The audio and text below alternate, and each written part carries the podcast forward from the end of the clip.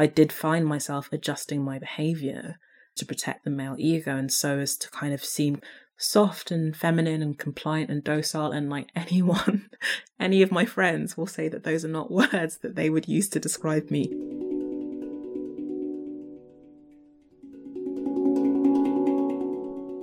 Hello, and welcome to Fear Itself with me, Cressida Bonas. In this podcast, I'll be asking people from all walks of life about fear to find out what it can teach us about ourselves and the world around us. We'll discover how fear limits them, how it motivates them, and how they find the courage to face it head on. But before we begin, I want to tell you about this week's sponsor, Codex Beauty Labs. I don't know about you, but a lot of the time when I'm putting products on my skin, I don't really know how clean the ingredients actually are. Often beauty companies make these bold promises about their ingredients, only to be short on reality. But Codex Beauty Labs, on the other hand, represents what is good in the beauty industry today. What I love about Codex is their transparency and commitment to science. Their pioneering products are composed of clean and meticulously sourced ingredients and have clinically proven skincare benefits. Even more reassuring is that their wonderful founder is an award winning PhD scientist herself.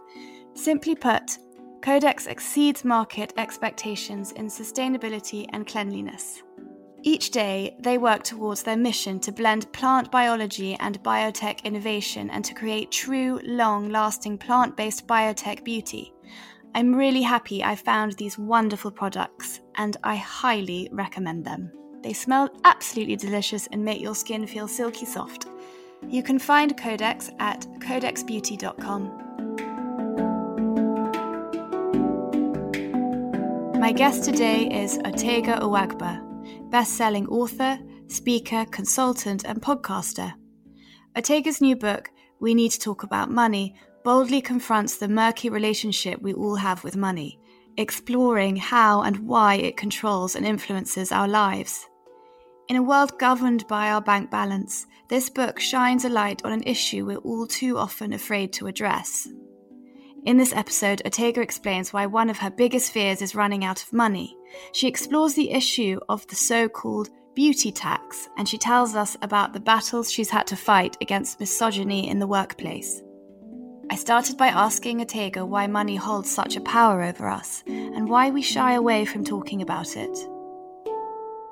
Yeah, I mean, as you said, money has so much power over us. It influences every aspect of our lives, even when we don't realize it. And part of what I try to do with the book is kind of reveal a little bit more about how money plays a role in our lives, whether that's about what sort of job you're able to do, you know, where you're able to live, what sort of friends you have, what school you end up going to. Um, and then obviously the more emotional side, how you sleep at night and how you just generally feel day to day, whether you feel stressed and anxious about money or whether you feel relaxed about it. But as you said, and kind of as the title of the book alludes to, money is something that we really don't talk about openly as a society, especially within Britain. I think we are particularly reluctant to talk about it here. And in many ways, it's understandable. I mean, part of the reason why money isn't spoken about openly in Britain is just kind of historical. Like, I think, especially during the Victorian era, it became this topic that was seen as slightly gauche to talk about in company or in polite company. Um, so we don't talk about it socially that much. But also, as a society, we tend to judge people. And I even refer to myself in this, but we tend to judge people depending on how much money they have. And so there's this real narrative that if you have a lot of money and if you're wealthy, it's because you're smart and you're clever and you work hard and all these other things. And vice versa, if you don't have a lot of money, I think the media in particular has been really successful at demonizing the poor and implying that people who don't have money don't have it because they're lazy or stupid, don't work hard, they deserve it, which obviously isn't the case. As I talk about in the book, there are so many structural reasons that determine who has money and how much of it and, and who doesn't have money. Um, but I think it's really kind of tied up into notions of self worth. You know, people determine their own self worth by how much they earn, how much money they have, and it becomes a really fraught subject where like your personal value and even your moral value starts to get tied up into your bank balance and people want to be good or want to be seen as good and not having money isn't seen as a positive trait and so I think stemming from that, it then becomes this thing that's quite awkward to talk about socially. You know, then you have differences among friendship groups or with your partner about who has money, who doesn't have money. And it just becomes this whole maelstrom of topics. And we're never taught how to talk about it. You know, you go through, you can go through your entire life not really addressing this topic head on. Like it's not something we have a lot of practice at. And so I think that's kind of one of the main reasons why it's so tricky to talk about. Yeah, that's so true. We we are never taught about it, so it feels like we don't really know how to even talk about it. And salaries, you know, within what you just said, talking about salaries is just something that we just don't discuss. And also in your book, you talk about the connection money has to sexism, racism, class, and, and even beauty. And in a world that I feel is still not really ready to admit its flaws, and I think to speak out like you do is courage in itself in your book. And have you always wanted to speak out against injustice from an early age?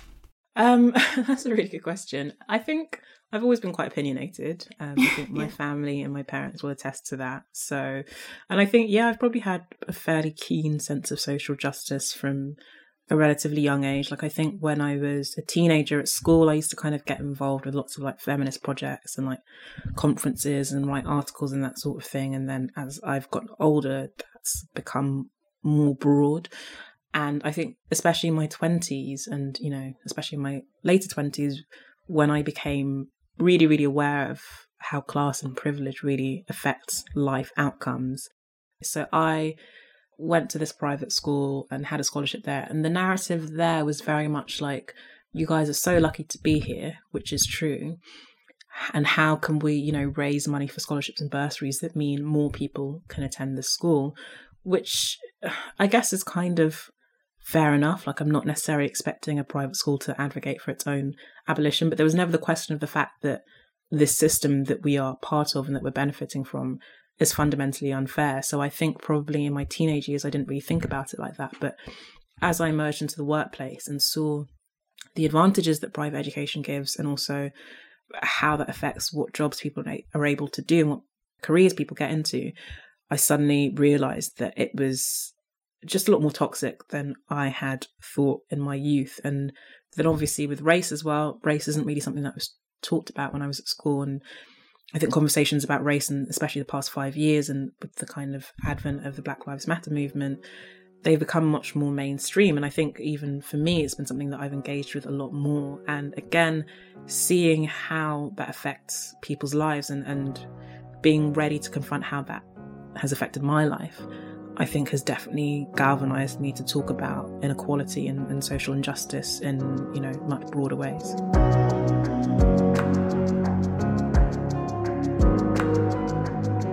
And looking at your childhood fears, you said that the dark was a big fear, and in your email yeah. you said big time. Yeah, which I loved. You had to sleep with the lights on for much of your of your childhood. Yeah, I was so terrified of the dark. I think it's because I was allowed to watch movies, like all these like Channel Five kind of horror movies and like murder movies that I probably shouldn't have been allowed to watch. Um, and like, I used to watch like Buffy the Vampire Slayer, so I had all these like I had very clear depictions of all these demons that I thought were kind of waiting to get me in the dark. And so, like, if we if we were watching like TV as a family or like a movie on like a Saturday night, I would have if I needed to use the bathroom, it'd be like everyone in the family would draw lots to not have to accompany me to the bathroom because it meant I had to like go into the hallway and switch the light on and like walk through the dark to do that. So I was just always really scared of the dark, but thankfully, as I've gotten older, it's kind of just normalized. But yeah, you don't still have to sleep with the light on. No, I don't. I couldn't. I can't sleep with the light on now. But yeah, that took me till I was about twelve or thirteen or something.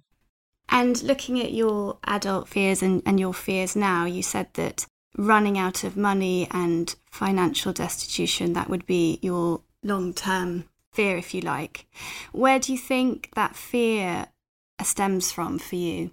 I think it's probably quite large to do with some of my childhood experiences. Like I talk about in the book that when my family moved to this country when I was five years old, so we didn't have a lot of money. We weren't, you know, destitute, but we didn't have a lot of money and things were tough for a number of years and, you know, kind of continuing into my teenage years. And I think that did make a lasting impression on me and probably gave me an anxiety around money that has kind of continued into my adult years. Like that's where I think it comes from. And that's kind of the only explainable reason that I can find. But at the same time, it's kind of different. Like, you know, I don't think my sister feels the same way and we had the exact same upbringing, but I've definitely always been quite panicky and anxious about money. And I think, you know, when I actually try and sit down and think about what is it that I'm worried about, it's the idea of being without and finding myself in a situation where I can't pay my bills or I just don't have enough money to do the things that I want or need to do and not in a particularly lavish way, like going on like a holiday to like a five star resort, but just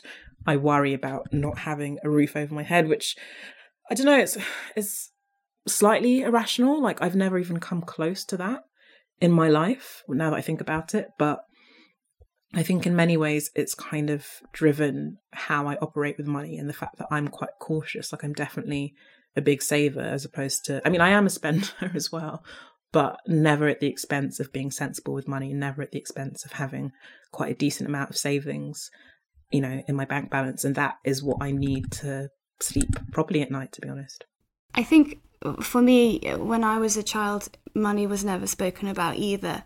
And I feel perhaps maybe our parents' relationship around money sometimes becomes we take on that and becomes our problem even if it's not conscious if that makes sense. Yeah definitely. I think the way in which our relationships with money are formed a lot of you know your childhood and teenage years is crucial to that. And you know psychologists refer to that process as financial socialization. So you pick up these beliefs and habits and traits around money from your parents in the same way you pick up, you know, their DNA. And for some people, the process is really linear. So they completely adopt their parents' attitude to money. And other times, people, you know, completely reject that and want to go in the opposite way. And I think there are very few people whose childhood upbringing and that kind of financial situation doesn't then go on to influence how they view money and how they handle money as an adult. So it can be for better or for worse. Like I think for me, something that I always think of as a real gift is that my parents were very financially literate and, and you know very good with money and those are habits that I picked up. So I opened my first bank account when I was eight years old. With my mum took me and my sisters to the bank to open a bank account, and I put in twenty pounds I'd been given by like an auntie as like birthday money and I put that in and that was there for like a couple of years. So, you know, concepts like saving and interest were just things I picked up very naturally and my parents were always very keen as I started working, you know, in my 20s, they were like, make sure you're saving money and, you know, don't get credit cards if you don't need them, don't get into unnecessary debt, you know, always save more than you spend, you know, don't spend more than you earn essentially. And those habits have kind of really embedded themselves into my psyche and I think have been responsible for the fact that I am you know, I've always said that I am good with money. It's just that I haven't always felt good about money. In terms of the financial literacy side of things, I definitely picked that up from my parents. So I'm very grateful for that. And also, I, I think in this time, so many people understandably feel, you know, this time of COVID that those fears around money are, just have gone through the roof because of loss of jobs and not knowing where their next paychecks will come from. And you said in your book that this time you have felt real despair like you've you've never felt before. Do you think that that's through a lack of control because sometimes the problems that we're faced with, I mean not all of them, but sometimes we we can control them and in this time it feels like there is no control because we just don't know what's going to happen.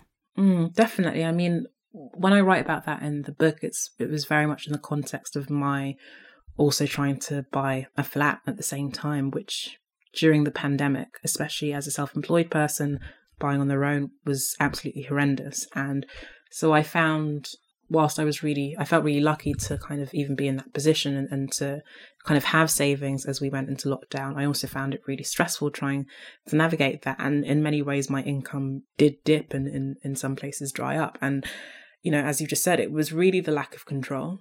I didn't know when the lockdowns were going to start and end, had no idea how the pandemic was going to turn out, had absolutely no idea that it was going to drag on for as long as it has and probably longer. And there was just this utter lack of control in my life. And I think one of the things that makes people feel most unhappy is that feeling of lacking autonomy, whether it's about a pandemic, whether it's in your job, whether it's in your relationship, like that is such a fundamental cause of human unhappiness. So for me, and I imagine for many others, that kind of uncertainty and not knowing was really, really mentally and emotionally tough. And I think it continues to be tough, even if, okay, fine, you are in an okay position with your job, just not knowing what's around the corner. I think we are still very much in this state of uncertainty. You know, just a few minutes ago, I saw something on Twitter about potential lockdowns coming in in September, and mentally, I'm thinking about how that might affect my work and my earnings. Like, you really just don't know. And the pandemic has just been, and you know, I, I say this as somebody who is actually relatively insulated from the worst effects of it. Like, I haven't lost my job, you know, I still have sources of income. I have a roof over my head. I touch wood and thankfully haven't lost anyone that is, you know, close to me to, to the virus. But there are also a lot of people who are already living on a knife edge, not just in the UK, but globally. And the pandemic literally came along and tipped them over the edge, like tipped them over the precipice. So it's, yeah, it's it's a really kind of tough one, and I'm still kind of trying to navigate it as best I can.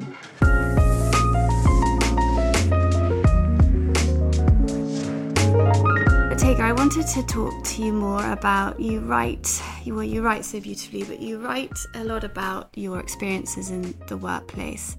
And I would like you to talk about how you battled through those workspaces that very often were and are dominated by men and that um, lad culture that we so often see how you how you navigated your way through that I mean, I, I feel very complimented that you said that I battled my way through, but the reality is I didn't. You know, I quit.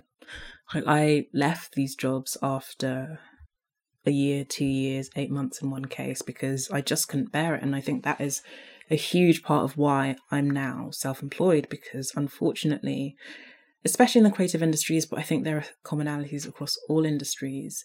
So many offices and so many workplaces are really toxic places, um, particularly if you're a woman, and particularly if you're a black woman or a woman of color. I found it really, really hard. Like I, I didn't want to present that narrative of like, oh, I've bravely overcome. I think for me, in the end, I just escaped into self-employment, into working for myself, and I feel very grateful that I've been able to do that. And I definitely, I definitely wouldn't go back.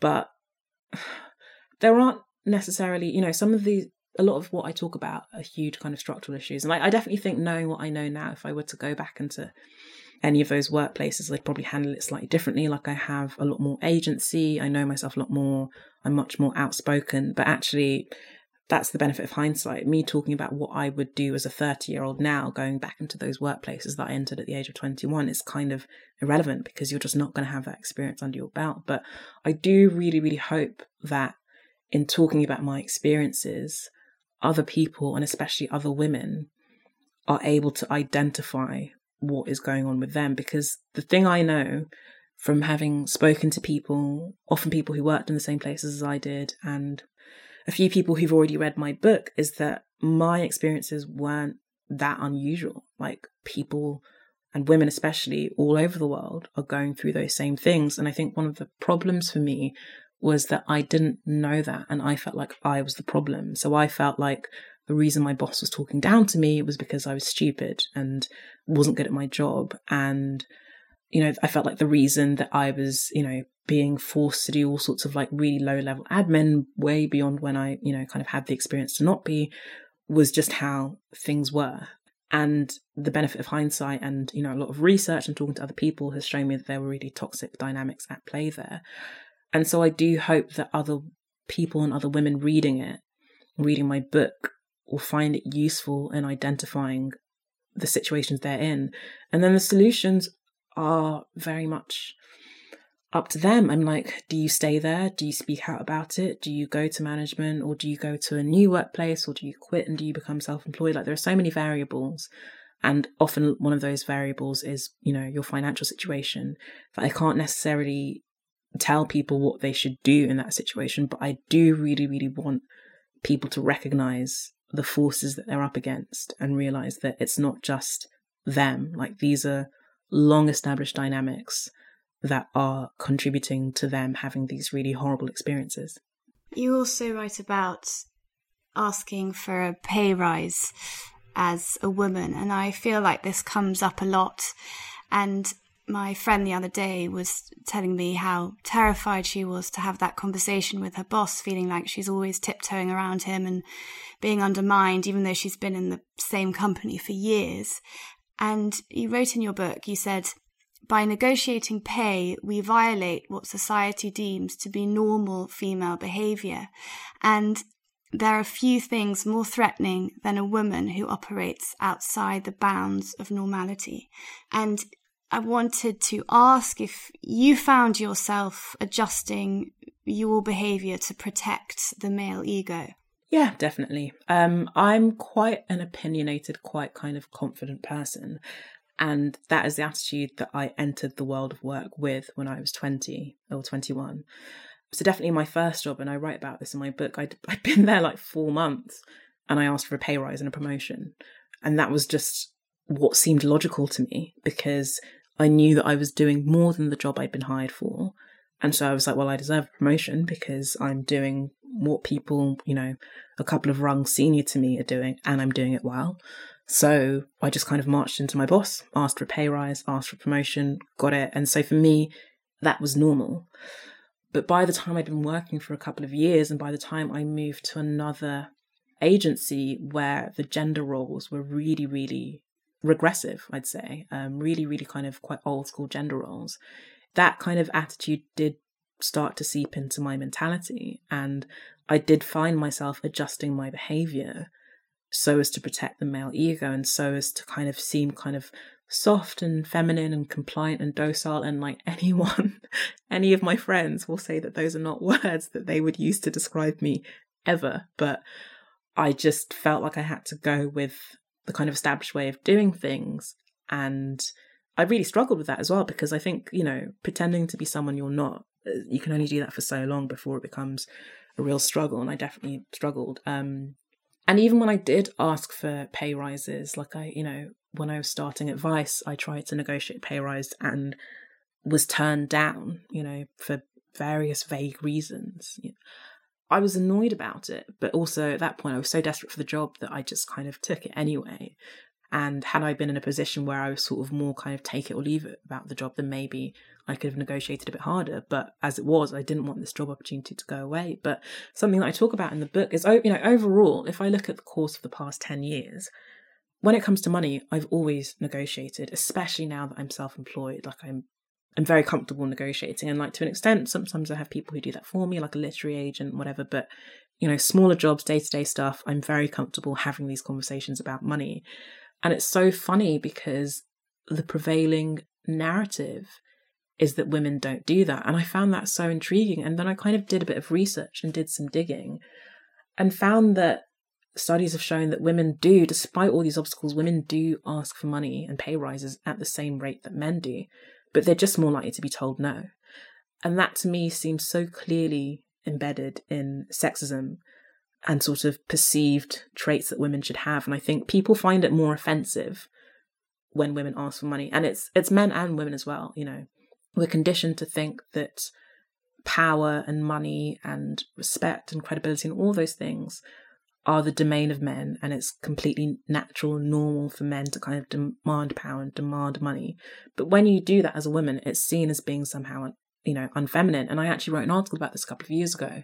When i tweeted out it went absolutely viral and it was just being shared so often. And the thing that women were saying were like yeah this is me. Like i have asked for pay rises. But they'd had responses from people being like oh it's don't you think it's quite inelegant of you to ask for that and it's like if that's not a gendered word to use, I don't know what it is. Like, I can't imagine a man, even if you're saying no to a man asking for pay rise, I can't imagine someone implying that it's somehow inelegant or somehow unfeminine or not fitting of their gender to ask for more money. And I think that's a myth that I'm really keen to bust because it then puts the blame back on women for not, you know, for not having as much money and for these pay gaps because people are like, oh, well, they don't, they just don't ask. And actually, it's that we are asking, but we're just more likely to be told no. And one of the most, I think, revealing bits about in your I found in your book was when you speak about the beauty tax. You say it's been the cost of beauty habits that's weighed on you most heavily, and I'd love you to talk a bit more about this experience. Yeah, and so when I said the cost of beauty habits has weighed on me most heavily, that was very much kind of at specific times. So I was kind of referring to beauty work like getting haircuts or pedicures or manicures or facials and at various points when writing the book, it was the cost of them that weighed most heavily. But then, actually, at other times when I've been really busy, it's been the amount of time that that takes out of my diary. And it's just something that I think about. I think I've thought about it more now that I'm a writer and often have to do kind of like public speaking and, and public facing stuff. And, you know, I see myself as not low maintenance, but not high maintenance either. I'm kind of mid maintenance. And just the sheer amount of stuff that I feel the need to do in order to kind of look presentable and acceptable for the world in a way that I know that men don't have to do. So, you know, there'll be times where like I'm on my way to a meeting or an important event and I need to make time to make sure that I get a manicure on the way just so that I look presentable and well groomed. And of course, you could argue that I don't have to do those things. And I think a lot of people would say, well, that's your choice. But as I explore in the book, those things are important for how women are perceived. And I found studies that demonstrate that women who are perceived to be well groomed, so, you know, having your hair dyed and neat and tidy, having your eyebrows plucked, you know, wearing makeup, having a matching mani pedi, earn more money than women who are perceived to be poorly groomed or ungroomed.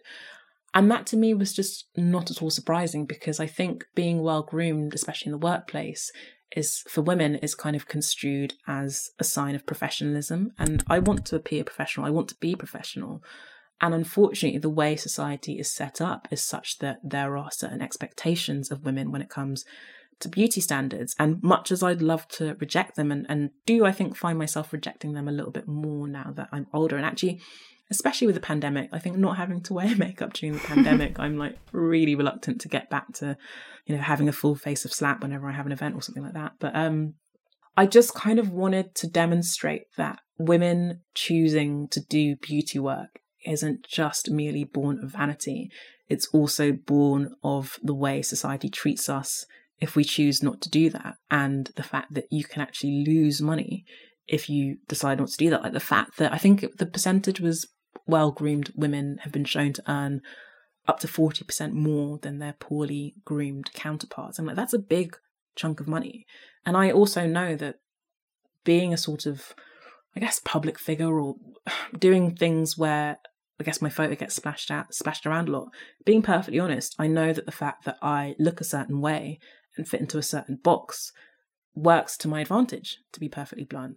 And I think I just wanted to be really clear about because I definitely wish the world was organized differently, but I also don't know that I have the moral character to completely take a stand against those things. And so I really wanted to explore the cost, both financial and time and spiritual and emotional, for women of having to do those things because it's also you then look at magazines and look at pictures of famous women and start comparing yourself to them and the level of things that you feel that you need to do to look like a normal person increases, suddenly you think, oh, I need to get facials, I need to get my teeth whitened, I need to do X, Y, Z. And it just kind of spirals out of control, especially if your work involves you being in any way public, which, you know, as an actress, I'm sure you can identify. And as a writer, strangely enough, even though my work is books, I tend to be at the front of my work more and more. Um, and so that was, you know, I refer to that as the beauty tax. And I just thought it was really important to discuss that because I, I do feel like for me, doing beauty work has always felt like an investment, I guess, in my kind of career. But I was quite glad to find studies that actually back that up. And also, I found uh, what I found interesting as well is that now it seems like it's not just people in the public eye that feel this pressure it's it's just the you know just a, a, regular person because of Instagram, because of social media, because of the well the machine that is advertising. Yeah, I think the standard, you know, the beauty standard for average women has just increased exponentially in the past couple of decades. Like something that I find really interesting is when you see photos of like actresses, like A-list actresses, like on the red carpet in like kind of 90s and early noughties. And and I don't mean this in an insulting way, but their level of grooming was so much lower than what is expected now. Like now, people are expected and women are expected to be picture perfect. And that filters down from celebrities and, you know, the professionally beautiful actresses, musicians, pop stars, models, whatever. It filters down to the average woman. And so suddenly you're comparing yourself. You're not suddenly saying, oh, you know, I want to dye my hair red like Julia Roberts. You're saying, oh, I need to have veneers and need to have Botox and need to have, you know, fillers. Like, you know, all of that stuff has become so normalized. All of that kind of like tweakments and like plastic surgery has become so normalized. And I honestly don't judge any woman. I haven't done anything like that, but I don't judge any woman who feels pressure to do it because I think the beauty standards, you know, thanks to people like the Kardashians, have just become really high and they're so easily disseminated. Like previously, you'd only have seen pictures of these sorts of women, you know, in a glossy magazine or like in a movie or something like that. And now you can access them any time of day using the internet, using social media. We are constantly inundated with these airbrushed, filtered, retouched photos of women who've had a lot of work done, who have a lot of money and resources and time to spend making themselves look a certain way. And then we, us normal women, absorb that and decide that that's what we need to do as well. And it's it's just incredibly insidious.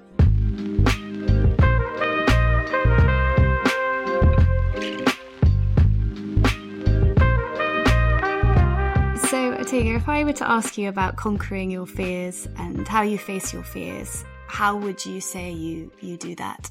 I think when it comes to money and actually when it comes to interpersonal relationships as well, I think for me my attitude has always been to face it head on. So like in my interpersonal relationships, like if I feel like I'm having a problem with a friend or something's a bit weird, for better or for worse, I always bring it up, which obviously leads to can often lead to kind of arguments. And sometimes my friends are like, why did you have to bring that up with him or her? Like, why can't you just let things lie? And I'm like, if something's bothering me, I have to bring it up. Like, I can't keep these things to myself. Um, and then when it comes to money, I think, especially the anxiety that I felt in my 20s, I think something that helped me assuage it a bit was to just face it head on. So to look through my finances, to put together a budget, to open an ISA, to open a savings account, to, you know, when I became self employed, to get an accountant, to go through my expenses, to really get to know the nitty gritty, the ins and outs, because the only thing worse than knowing for me is not knowing. And I feel like having information and knowing exactly where I stand, that makes me feel more secure. So I know exactly what's going on with my finances at any given moment in time. And it's really important, like I have an accountant now that I'm self employed, and it's really important that we talk about that on a regular basis. And yeah, I think with money, I think it can be really tempting to hide your head in the sand. And I understand that, but that's just not something that's ever, ever worked for me. And I just can't see myself doing that. And when you get knockbacks, how do you personally deal with the knockbacks? I think knockbacks, I think you just get better at it with experience and the more of them you have. so, being self employed, I think I get far more knockbacks on a kind of day to day basis, like in terms of my professional life, than I ever used to when I was um, working a nine to five. And for the first year or two, I found that so upsetting. And I used to, like, I remember when I set up, I used to run this platform, this community for working women called Women Who. And I remember when I set it up and the launch event, you know, I was trying to get different women to sit on a panel. And sometimes people wouldn't reply to my emails or they'd say no. And I actually went home and cried about it to my mum. I was so upset. I took it so personally. By the time you've been doing that for a year or two or four years, which is how long I was running it for, you really just learn to brush those things off. And I'm like, oh, I guess they're busy. Like, I, I don't take it as a reflection on me. And something that I have really realized is that there are so many factors that go into any knockback that you might get. The budget might have dried up. You know, somebody might have decided not to commission something in the end. There are so many reasons, and I never assume that I know everything that's going on. And I also just try not to take it personally. So I think I've, yeah, it is, it's, it's a kind of a muscle that you build, I think. And actually, the more knockbacks you get, the easier it gets to deal with them in my world, there's so much rejection and uh, being told no in acting, just all these auditions and um, not getting a lot of them. And it's the same. People sometimes ask me, how do you deal with that rejection, it must be really tough because it's like going to loads of interviews in a week and not getting them. And it's the same. It's, it's almost like a um, like a muscle memory. yeah, and I try not to get attached to things until like you know you properly get the green light and like a contract is signed or you actually start working on it because that's another thing that i had to learn is that just because somebody approaches you for a project or wants to work with you on something doesn't mean it's necessarily going to happen. And so again, in my first year or two of being self-employed, if somebody would send me an email being like, "Hey, we want to do this thing, we want you to be involved," I'd be like, "Great, you know, it's sorted. I'm doing it." I'd start telling people about it, and then it would just go away. And so now I've become very detached from things when they come into my inbox. I'm like, "This isn't going to happen until it actually happens." And so I've basically learnt to lower my expectations massively, and that is has been really helpful as well. And you meet incredible people on your amazing podcast, In Good Company, which I love, by the way. How much personal growth do you get from those conversations? So much. Um, so much. I'm glad you asked because with my podcast, I only ever interview people that I'm really, really interested in. And for the most part, they tend to be people whose work I've followed for years and so whose at least professional lives and sometimes personal lives I know quite intimately. And I think it allows for a really rich conversation that really kind of gets the most out of them. But, you know, I, I learn so much because ultimately what I'm trying to do with this podcast is kind of try to share their insights with a broad audience. But quite selfishly, I also get to ask them the questions that I most want to know. And so it's a real privilege to be able to speak to all these incredible women who I really admire, and then to just ask them a bunch of quite personal questions about the aspects of their lives that I'm interested in. And that is, you know, why I continue to do it. Like it's, you know, it's not a, it's not a big money maker. It's a lot of work to do it, but you know, the responses I get from it are really, really encouraging as well. But also, it's the fact that there is, I've had so many conversations via that podcast that have changed the way I look at the world or have really changed the way that I operate on a day to day basis and really important fundamental changes to my life that wouldn't have happened without the podcast. So it's it's really just it's weird. It's almost like being able to have really intimate one-on-ones with women and then also to turn that into my kind of professional work is is actually just sort of killing two birds with one stone. It's it's really great. I would now love to ask you these quick fire questions that I ask all my guests at the end, and you can answer these in, in, in whatever way you like. Who inspires you the most? I mean, is it really cheesy to say my mum? Because she really no. does inspire me. She's got such an incredible work ethic, and she is just an incredibly compassionate and um, resilient woman. And I really just hope that I can kind of emulate that. And she's just so hugely supportive of my work and of me in ways that I think has really made a lot of the work that I've done over the past couple of years possible. So it's slightly corny, but I, uh, when people ask me that question, the genuine answer for that is my mum. My mum would be up there too, so it's definitely 100% not corny. What is the book in your life that has given you courage? I really enjoyed enjoyed isn't quite the right word but i was really galvanized by um, the book she said which came out i think about two years ago or a year ago which was written by the two journalists who essentially kind of took down harvey weinstein with a new york times report and who'd been working for months if not years on that story and it essentially kind of tells the story of how it came about and the ins and outs and all the various obstacles they had to overcome in order to get that story out, you know, kind of fighting against this hugely powerful man and his huge legal team and like his PR people and private investigators and all his resources. And I just found it very inspiring as an example of a kind of masterclass in journalism and what journalism can do. And, you know, just the importance of really kind of sticking to your guns um, and to your ethics. And, you know, even when there are potential ramifications and repercussions that you might suffer, as I'm sure those women were, you know, afraid of suffering. I find women who speak out about experiences they've suffered in the workplace and people who enable them to do that, I find that really, really inspirational. I think that for me was quite inspirational in choosing to be as candid about my own experiences as I am in my own book. And what is something that has improved your life? This can be a habit or a routine. Oh, it's actually really funny. So I am a bit of a lazy cook. And I Me too. Oh my god, honestly. And I hadn't really realized this about myself until I moved in by myself um back in January of this year. And for the first couple of months, I was literally living off like Deliveroo, either Deliveroo takeaways or like a packet of crisps and a ready meal. And as you can imagine, I just started to feel really just like physically just like not great. Then I signed up to one of those kind of recipe kit delivery boxes.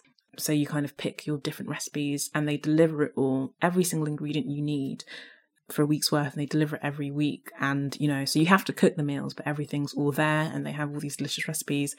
And that has really, really changed how I eat um, and made me eat a lot more healthily. It made me eat a lot more vegetables, actually made sure that I have kind of two square meals a day.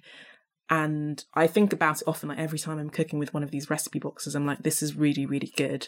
And I'm going to carry on doing it. So that has actually been a really important change that I've made in the past couple of months because I don't necessarily eat as healthily as I should, but I definitely want to try. And that has made it really easy for me to do it. Yeah, you know, I'm the same. I, I've never really been into salads or that healthy dieting thing, and I, I just never have. And even when I've tried, it never really lasts. So I try and pack my fridge full of vegetables, and then what happens is I, again, I'm quite a lazy cook, and I don't know what to do with them, and then they go, you know, I'm wasting food because it goes off because I don't know what to do with them. So I, uh, I, I need to do this because I keep. I, maybe it's a sign because I keep being told about these recipes. No, it's yeah, it's the it's life changing. And my last question is what would you do if you were not afraid? I think probably like, you know, in this very moment, you know, pandemic notwithstanding, I'd probably move to a different country for a bit. Um, which is something that I want to do anyway. Like I have you know, I really want to get fluent in Spanish. Like I speak the tiniest amount of Spanish from like GCSE. Um, and if I could sort of just pick up and do something without having to think about my responsibilities or my work or my next book deal, it probably would just be, you know, going to Barcelona for like a year and maybe working from there, but just kind of trying to improve my Spanish. And it's something, you know, it's something that I want to try and make happen in the next couple of years, however I need to arrange it. But when I think about it in real life, I think about all the various things I need to do to make that happen and how it needs to work around work and oh my flat, do I need to rent out? All these sorts of things. But if I could just pick up and do it without having to think about any of the drawbacks or any of the arrangements, that's probably what I would do like tomorrow if I could. Thanks to Otegha Uwagba for joining me on the podcast. Next week, I'll be speaking to psychotherapist John Hawker and career coach Tracy Forsyth. Keep up to date by liking, reviewing, and subscribing to Fear Itself on your favourite podcast app. I always love to hear from my listeners. Let me know what you think about the show, if you've been inspired by any of the conversations, or simply just get in touch to tell me a bit about you. You can find me on Instagram. You've been listening to Fear Itself, presented by me, Cressida Bonas.